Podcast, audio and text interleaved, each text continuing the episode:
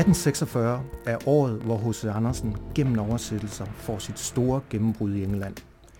Det skriver han om i sin selvbiografi Mit livs eventyr fra 1855. Han skriver, Jeg var blevet en læst forfatter i det store England. Derfra var skrifterne gået over til Amerika. Andersen blev i den grad læst i England, og det bliver han fortsat.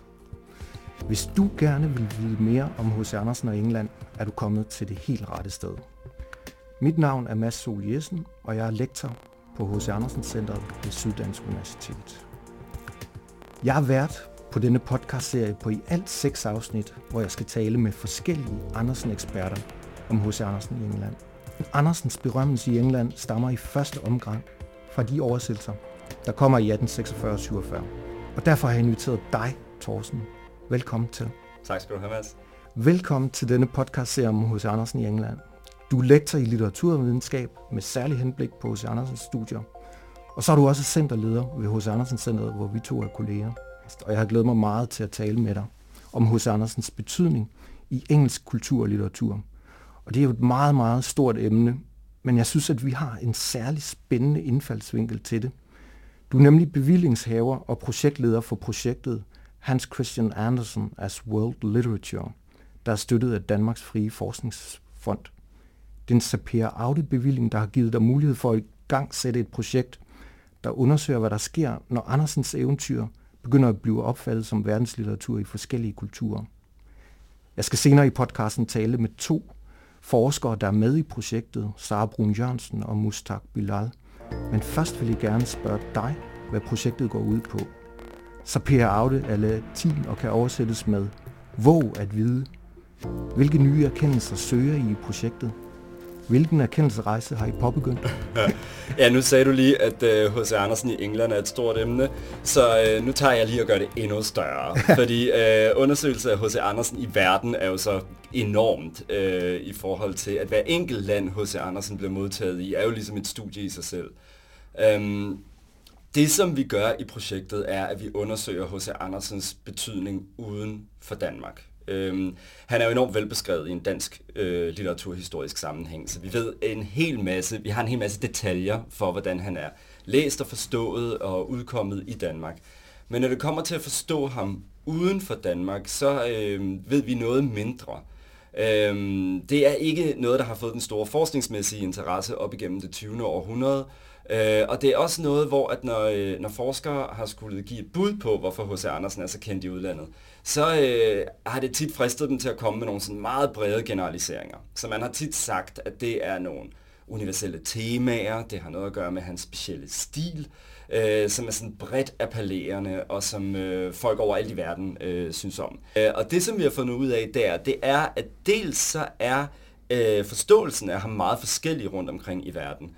Øhm, og, og det har noget at gøre med, at de her universelle kategorier, vi kan måske alle sammen blive enige om, at H.C. Andersen, der er noget pædagogisk i hans tekster. Mm-hmm. Men hvad der tæller som pædagogisk, er kulturelt variabelt, og det skifter også over tid. Mm-hmm. Øhm, så det kan godt være, at man på tværs af verden kan blive enige om, at de er pædagogiske, men hvad man så fremhæver som pædagogisk, eller moralsk, eller æstetisk interessant, er forskellige ting. Og det gør, at vi oplever tit, at H.C. Andersen ligesom bliver inkorporeret i forskellige sprog og i forskellige kulturer på måder, hvor han kommer til at spejle den her kultur på forskellige måder. Så er der også det med, at sådan, det, det er sådan en lidt, en lidt blød variant af, af den her variation, der er, øh, eller en blød forklaring på den variation, der er i, øh, i modtagelsen af ham. Og så er der også de steder, hvor, han, altså, hvor vi kan se ham direkte brugt ideologisk eller politisk øh, til at tjene en eller anden lokal dagsorden. Så det er også sådan nogle ting, vi, øh, vi interesserer os for. Og det er, altså sådan, det er altså sådan en hunch, vi er kommet på i løbet af de her mapping-projekter, som vi har kørt de sidste 10 år, og hvor vi blandt andet har undersøgt H.C. Anders' betydning i Kina, i Portugal, øh, i Rusland, som du også selv har stået for, øh, i USA, i Norge, Sverige, og så den seneste, altså H.C. Øh, Andersen i England, som den her podcast jo også er, er udsprunget ud af, kan man sige. Så det er sådan overordnet set, hvad Super spændende. på. Kan du ikke prøve at, at tage mig med helt ind i maskinrummet? Hvad er det, der sker, når du øh, nærstuderer de forskellige oversættelser? Hvilke gode eksempler finder du frem til? Uh, jo, Øhm, der er jo dels det her i arbejdet, som er at sidde med de her oversigter, altså som der er, som der er folk, der har lavet af, hvordan H.C. Andersen er blevet modtaget. Men derudover, så sidder jeg også helt konkret med de her gamle bøger, øhm, som øh, jeg har lånt fra Museum Odense, og hvor man altså sidder med de her oversættelser tilbage fra 1800-tallet, og sammenligner på tværs. Så jeg sidder med den danske original, og så sidder jeg med de tidlige øh, tyske, engelske og franske oversættelser.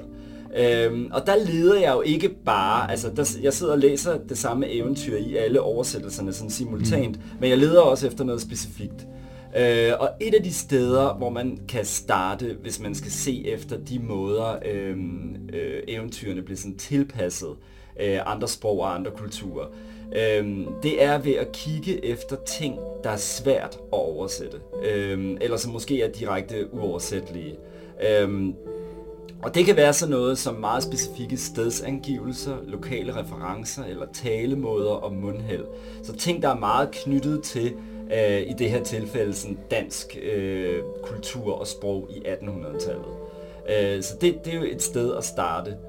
Øh, og øh, en af de ting, der sådan faldt mig ind, og som, som andre i øvrigt også har arbejdet med, det er øh, de her stedspecifikke referencer. Øh, jeg øh, læste Fyrtøjet, for man skal selvfølgelig også læse noget, der så findes i alle de her tidlige oversættelser. Og Fyrtøjet er sådan ret bredt oversat. En af H.C. Andersens allertidligste øh, eventyr også. Mm. Øh, og der er det her karakteristiske, noget af det mest mindeværdige ved Fyrtøjet er de tre hunde, øh, som optræder i det, og størrelsen på deres øjne. Og de er jo i Danmark, altså øh, stør, øh, øjne så store som øh, tekopper, møllehjul og rundetårn. Og det er jo især den sidste, der er interessant i den her sammenhæng. Mm. Fordi rundetårn er jo en ret specifik reference.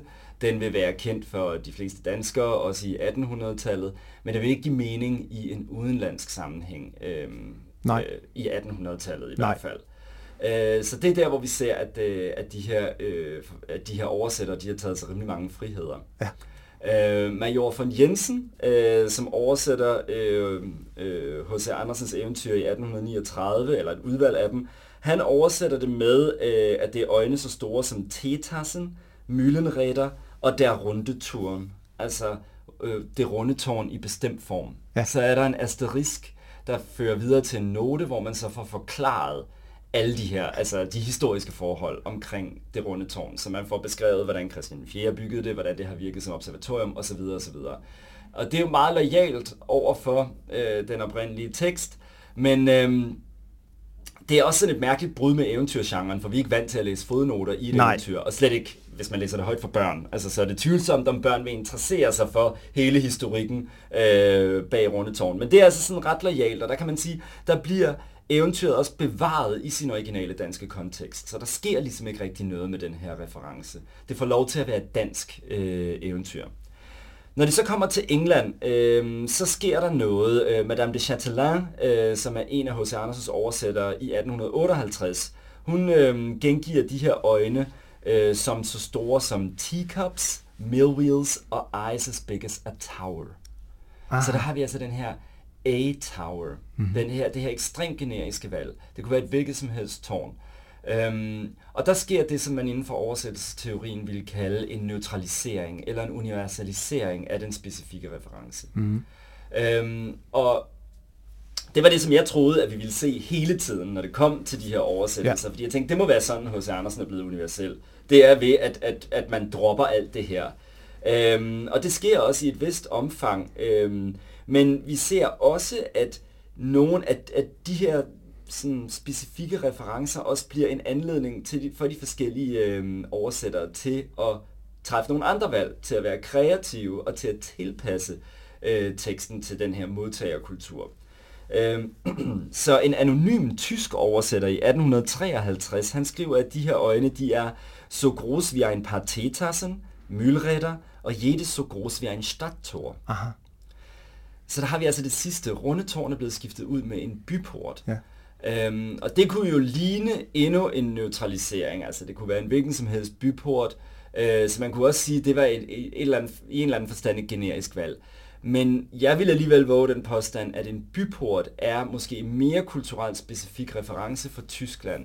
Øhm, i og med, at der er flere af de her gamle middelalderbyer i Tyskland, som har droppet byporten, men som så har bevaret, øh, eller slutter, øh, droppet øh, ringmurene, men bevaret byportene som sådan nogle lokale øh, mindesmærker. Øhm, så der ser jeg et, en ansats til det, som man kalder en domesticering. Altså man tager en, en ikke-kendt øh, udenlandsk reference, og så finder noget tilsvarende på sit eget sprog. Øhm, ja.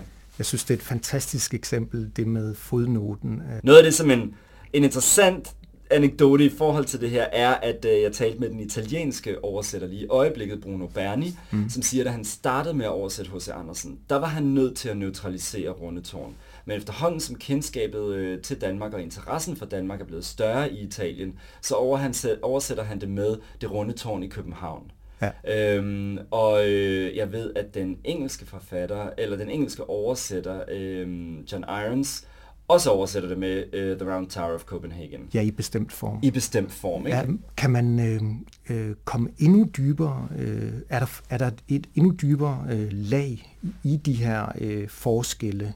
Kan du, kan du sige noget om øh, det kulturelt, religiøst specifikke i, øh, i fyrtøjet?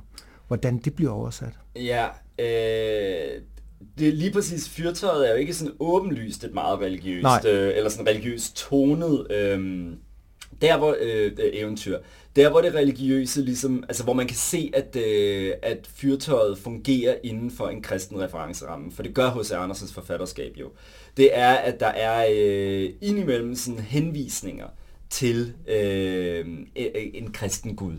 Øh, hos H.C. Andersen, som har sådan et rimelig uhøjtidligt forhold til øh, Gud, i hvert fald sprogligt, der bruger han til Gud som udråb. Mm. Så der er øh, på det tidspunkt, hvor soldaten han kommer hen til den øh, tredje kiste, der er fyldt med guldmønter, og han åbner det, så udbryder han Gud bevares, ja. øh, hvor der var meget guld. Og øh, det er sådan noget, som altså i det hele taget, det religiøse emne, er sådan noget, hvor vi kan se, at det er noget, der, er, øh, der bliver oversat meget, meget forskelligt. De religiøse tematikker og øh, de kristne tematikker. Øhm, og der er dels nogle steder, hvor at øh, det her, det, altså, hvor, man, hvor man oversætter det øh, anderledes ud af sådan et fromhedshensyn. Altså det er ja. ikke passende Nej. at være så kammeratlig med Gud, som H.C. Andersen er.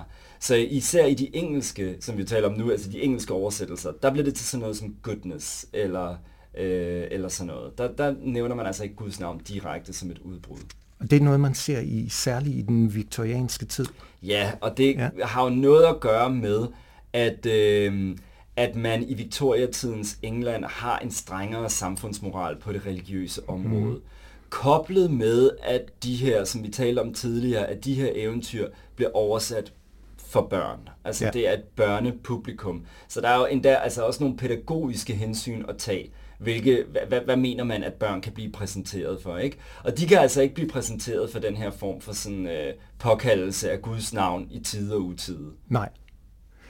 Jeg har på et tidspunkt beskæftiget mig intensivt med H.C. Andersen i Rusland, øh, og i selve øh, i sovjettiden ser man simpelthen eksempler på, at oversættelser bliver renset for kristen metaforik. Mm. Altså de, de oversætter, oversættelserne øh, rummer simpelthen ikke øh, det kristne billedsprog, som, som hos Andersen øh, bruger. Øhm.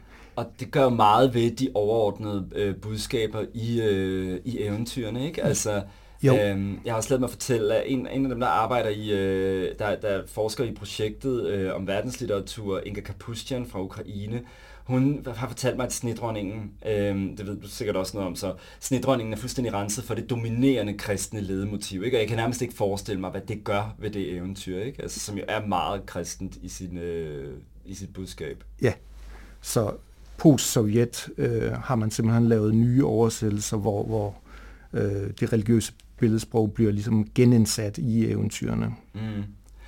Men så er der så, altså det, det, det det får mig så til at tænke på, at i, øhm, øh, apropos sådan de, de kommunistiske regimer, som har statsateisme, ikke? Altså, der jo. er det ikke passende at have religiøs tematik i litteraturen. Og det er også noget, der, som vi ser, øhm, når det kommer til modtagelsen af H.C. Andersen i Kina, mm. øhm, hvor, man, hvor man så også altså, under det kommunistiske regime også fjerner de religiøse referencer. Til gengæld så skruer man op for, øhm, for øh, hvad kan man sige, øhm, H.C. Andersens karakteristiske solidaritet med proletariatet. Så den lille pige med svoglstikkerne er for eksempel meget mere ynkelig i den kinesiske oversættelse, end hun er i den danske, fordi det skal ligesom understøtte en, øh, en ideologi, som passede med, øh, med det kommunistiske styre. Ikke?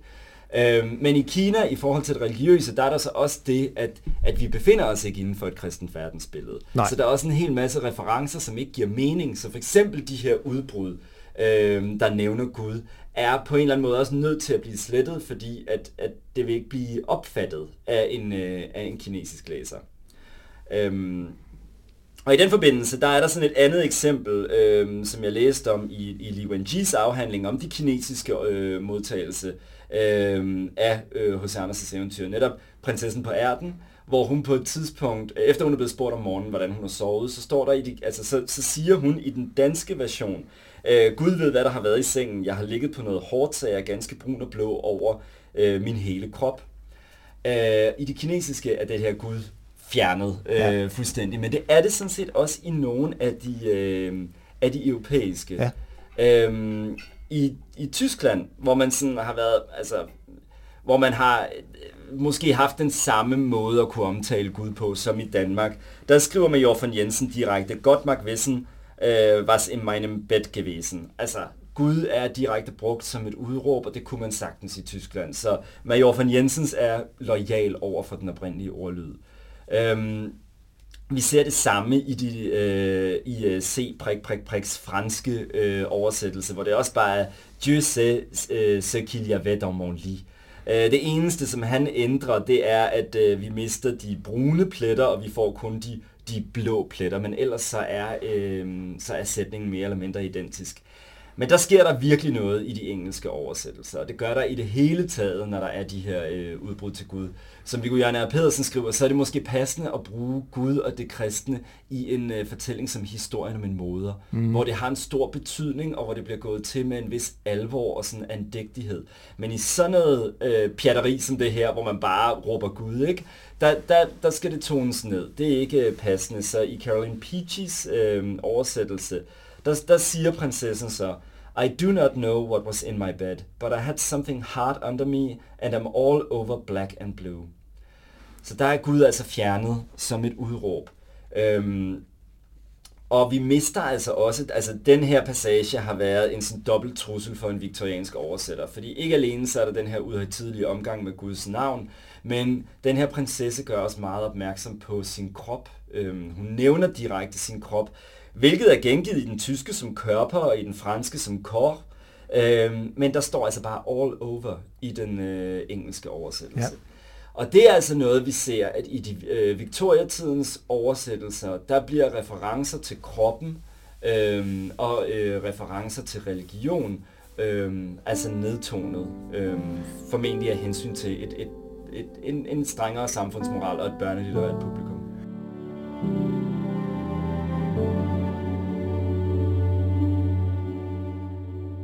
Lad os prøve at, at fokusere lidt på, hvad der sker øh, i, i England.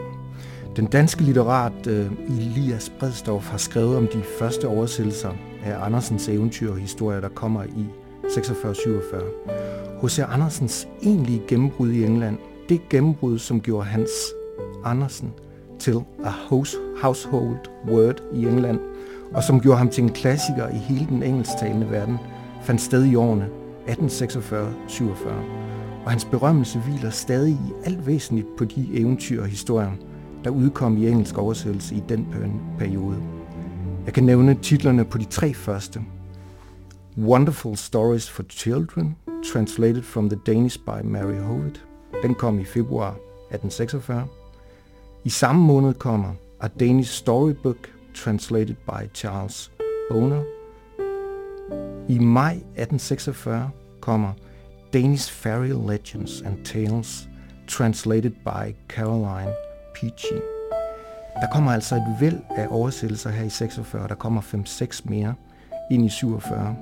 Og det er tydeligt ud fra disse titler, at Andersen bliver opfattet som en børnelitterær forfatter, og det fremhæves også som noget særligt, at hans historie er danish. Er det her er det et generelt fænomen? Bliver Andersen entydigt opfattet som en børnelitterær forfatter i, i andre europæiske lande? Øh, altså det hurtige og nemme svar er ja. ja. Altså det er, en, det er den generelle tendens. Øh, vi ser det også i Frankrig, og vi ser det også i Tyskland. Øh, noget af det, som også interesserer mig ved lige præcis det her, øh, og netop det du siger med, at det også bliver fremhævet, at han er dansk, det er, at det går faktisk sådan lidt imod nogle af de antagelser, som, som jeg oprindeligt havde. Jeg ville tro, at det var ret vigtigt at få ham løsrevet fra en dansk kontekst, mm. for at han ligesom kunne blive set som netop universel. Noget af det, som vi ser, det er netop, at der lader til at være en eller anden interesse i det danske, mm. øhm, og det, det bidrager til øh, eventyrenes appel på en eller anden måde, at de er danske. Øhm, så det synes jeg er interessant. Men overvejende, så må man sige, at han bliver opfattet som, øh, som børnelitterær forfatter. Du kan se det på titlerne, som du lige har, øh, har læst højt. Øhm, men det samme gør sig gældende i, øh, i Frankrig. Øhm, der er det øh, en, der hedder Paul Højby, der har arbejdet rigtig meget med H.C. Andersens udbredelse i, øh, i Frankrig. Det gjorde han lige efter 2. verdenskrig. Og han udgav øh, en række artikler i Anderseniana, hvor han ligesom beskriver H.C. Andersens udbredelse i, øh, i Frankrig. Øh, så er der den anonyme C. Prik, prik, prik, øh, der også udgiver en eventyrsamling i 1848, Comte Choisy d'Andersen. Øh, og der nævnes børnepublikummet så ikke direkte i titlen, men han har også skrevet et forord, hvor han skriver, at eventyrene er henvendt til de store og de små. Og med store, der, der, det, der tror jeg ikke, at der menes voksne. Der Nej. menes der altså større og mindre børn. Så eventyrgenren er på en eller anden måde forstået, også i Frankrig, som en børnelitterær øh, genre. Ja. Også fordi, så er der så ligesom også i det her forår en velkendt karakteristik af Andersen, som vi møder igen og igen, og som han roses for. Og det er altså, at øh, tre gange på den her knap tre siders indledning, der roses hos Andersen for sin, sin naivitet. Mm-hmm. Øhm, og, øh, og, og sådan sin, sit, sit, man kan sige, så nærmest uhildede blik på verden, der mm-hmm. kan få magi ud af alting, mm-hmm. og som kan omskrive poetisk enhver hverdagsgenstand. Lad os prøve at zoome lidt ud fra hele oversættelsesspørgsmålet og, og behandle øh, Andersens første besøg øh, i England. Som du har gjort red for, så, så bliver han oversat allerede her i 46. Så når han besøger England for første gang i 47, så er han faktisk øh, en kendt forfatter. Og han møder mange af tidens øh, fremtrædende skikkelser. Han øh, besøger også Skotland i øh, sensommeren og rejser i Walter Scott, den store skotske forfatters øh, fodspor deroppe. Men jeg kunne egentlig godt tænke mig at læse øh, en passage højt for dig øh, fra selvbiografien Mit livs eventyr, hvor han øh, kommer sejlende ind på Thamesen og oplever øh, et virvar af liv på den her store flod. Jeg prøver at læse højt. Da jeg i morgenstunden kom op på dækket igen, kunne jeg øjne den engelske kyst.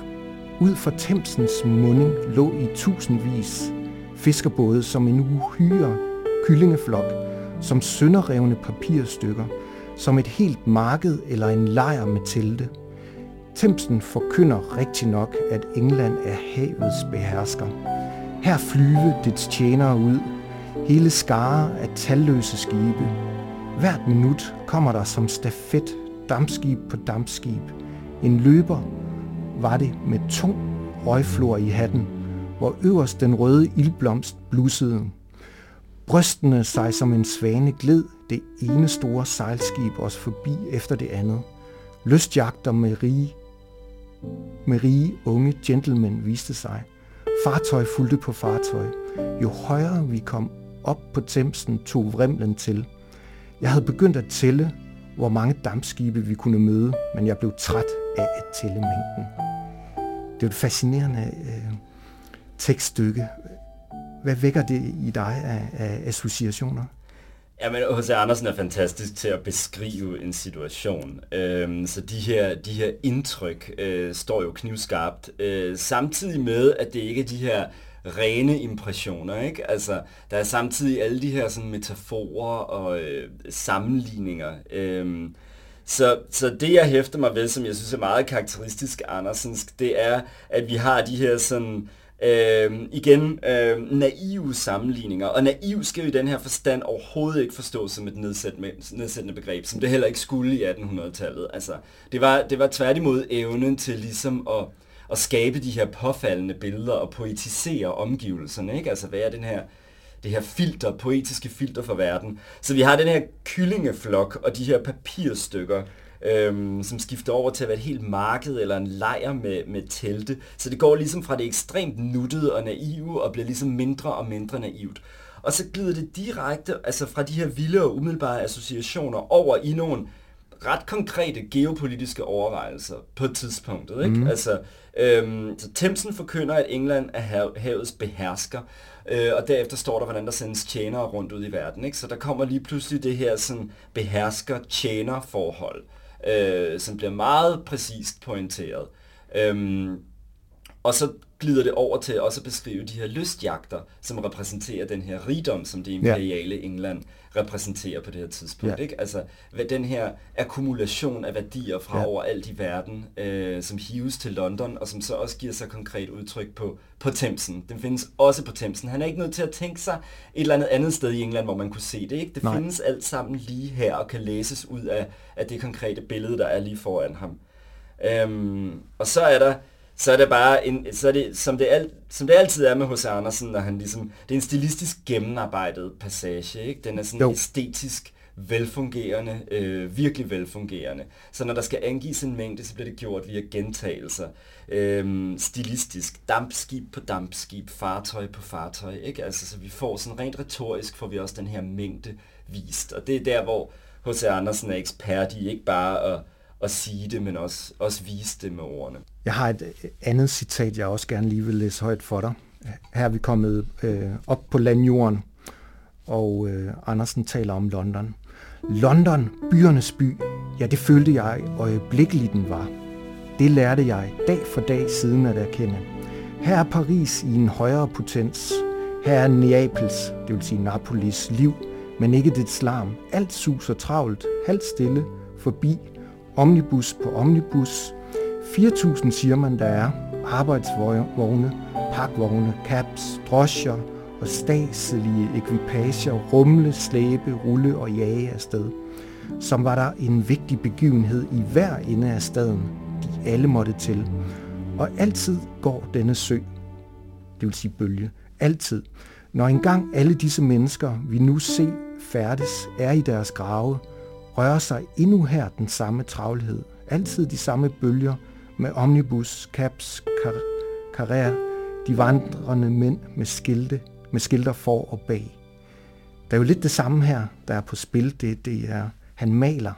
Men hvad tænker du om den passage? Ja, altså, altså igen øh, slår det stilistiske mig, ikke? Altså, når der skal beskrives et meget travlt og flimrende øh, storbyliv, så sker det via sådan øh, en, en stil, der er fuldstændig afmålt i forhold til det. Ikke? Så du har de her øh, ophobninger af ordmateriale, de her tirader, ikke? altså øh, rumle, slæbe, rulle og jage afsted. Ikke? Altså der kommer de her opremsninger nærmest, ikke? Så, så læseren virkelig får et, øh, en hel masse, bliver bombarderet med alle de her indtryk, ligesom beskueren i situationen jo også er.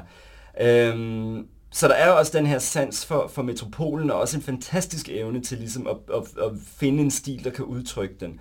Men så udtrykker det også den her, øh, som jeg også synes er karakteristisk for Andersen, den her på en gang sådan begejstring og frygt. Øh, der er noget storslået øh, over storbyen. Den er et sted for aktivitet og for produktion, men der er også den her sådan, over, den er også overpersonlig og umenneskelig. Den kører ligesom i sig selv som en maskine, der forbruger mennesker, som, ja. øh, og hvor alting er udskifteligt. Der er ligesom heller ikke rigtig noget unikt i storbyen. Nej. Øhm, det bliver også det her serielle, masseproducerede, som er ekstremt imponerende, men også nådesløst og grusomt øh, i en vis forstand. Senere, i slutningen af 60'erne, besøger han verdensudstillingen i Paris, hvor man finder nogle lignende beskrivelser. Og øh, på baggrund af den tur, så øh, udgiver han eventyret Dryaden, hvor det også beskrives, hvordan den her dryade, altså den her træånd, der bor i et øh, træ ude på landet i Paris, øh, på et tidspunkt kommer ind til byen, fordi hendes træ skal erstatte et udgået træ på en af øh, Paris' øh, øh, torve. Og der har vi lidt den samme logik, ja. ikke? Altså, øh, storbyen er fantastisk, storslået og spektakulær, men det er også et, et, et nådesløst sted, der sådan forbruger ting, og hvor alting på en eller anden måde bliver erstatteligt. Øh, og Så han har også et, et, et kritisk blik på metropolen, kunne man sige. Altså, mm. som et sted, hvor individuelt liv forgår ja. hele tiden, og en, måske endda øh, magisk liv. Vi skal tage at runde af, øh, Torsten, men, men jeg kunne egentlig godt lige tænke mig bare lige at tage det sidste mm. øh, citat, øh, hvor han stadigvæk er på gadeplan, og, øh, men hvor han øh, registrerer øh, mennesker. Han øh, registrerer øh, det, han kalder high life, det vil sige de rige mennesker og de fattige. Citatet det lyder sådan her. High life har jeg set, og armod. Disse er de to poler i min erindring. Armod så jeg personificeret i en bleg, udhungret ung pige, i slitte, elendige klæder, skjule sig i hjørnet af en omnibus. Elendigheden så jeg, og dog sagde den ikke et ord i al sin jammer. Det var den forbudt. Jeg husker tiggerne, mænd og kvinder. De bar på brystet et stort, stivt papir med de skrevne ord. Jeg dør af sult, forbarmelse. De tør ikke tale. Det er dem ikke tilladt at bedle, det vil sige tikke. Og så glider de som skygger forbi. Det er ligesom, man får et indtryk her af, af Andersens humanisme. Mm. Hvordan tænker du øh, den her passage? Ja. ja, der er jo helt klart den her humanisme, ja. øhm, øh, som også er knyttet til den her ambivalens, han har i forhold til storbyen og moderniteten. Ja. Øh, et, altså en, en masse fantastiske nye opfindelser, men samtidig den her ekstreme, altså polerne, som han beskriver, ikke, er virkelig karakteristisk. Der er det her den her ekstreme velstand og den her ekstreme armod, som man, øh, som man ser i storbyen. Og der viser han så den her øh, humanisme, som karakteristisk nok også er knyttet til eller eksemplificeret via barnet, som det jo typisk er hos H.C. Andersen, og som vi ja. også kender det fra øh, Den lille pige med svoglstikkerne. Ja. Han bruger barnet til, til at vække læserens øh, medlidenhed. Ja. Øh, og det er sådan et ret effektivt øh, virkemiddel, øh, når, han, når han bruger det. Øhm, så det er også et eksempel på altså, øh, jamen, den generelle sociale bevidsthed, der ja. er i forfatterskabet, ikke? og som jo sikkert også knytter sig til hans, hans egen opvækst og hans livshistorie, som, som ligesom gør, at der er altid den her opmærksomhed på samfundets udsatte ja. og på beskrivelsen øh, af dem. Det er ikke noget, der skal retuscheres væk. Det er noget, der tværtimod tit får altså, en ret prominent plads i, øh, i teksterne at gøre opmærksom på alt det storslåede, men også alt det triste øh, og alt det øh, øh, medynkvækkende. Og det er måske også der, hvor H.C. Andersen siger selv, at øh, politik øh, er, ikke, er ikke min sag. Øh, men, øh, og, og, og man kan heller ikke beskylde ham for på noget som helst tidspunkt at, at melde sig ind i noget sådan direkte øh, partipolitisk, eller skrive partipolitisk, eller, eller komme med politiske indlæg, men der er den her stærke sociale bevidsthed, som jo altså kan læses som diskrete kritikker øh, af for eksempel London i det her tilfælde, og mm. også det, som du tidligere læste, altså måske en eller anden form for diskret kritik af, af engelsk imperialisme i, øh, i 1800-tallet, som skaber enormt meget velstand, men, øh, men også skaber, altså der bliver også fokuseret rigtig meget på det her tunge røgflør, røgslø, røgflor, øh, en, en stor beskidt ja. øh, storby, hvor folk altså også er rigtig fattige. Jeg synes, du har fuldstændig ret i, at, at man gennem hele forfatterskabet ser den her humanisme. Øh, den, er, den er på spil, og den foregriber måske dag øh, socialrealistiske tendenser i senere i litteraturen. Tusind tak, Thorsen, fordi du var med i dag. Selv tak. Jeg skal også lige øh, huske at sige tak til dig, øh, David Benson, som øh, står for produktionen her. Og øh, projektet H.C. Øh, Andersen i England er støttet af H.C. Andersen Fonden, som jeg også gerne vil takke.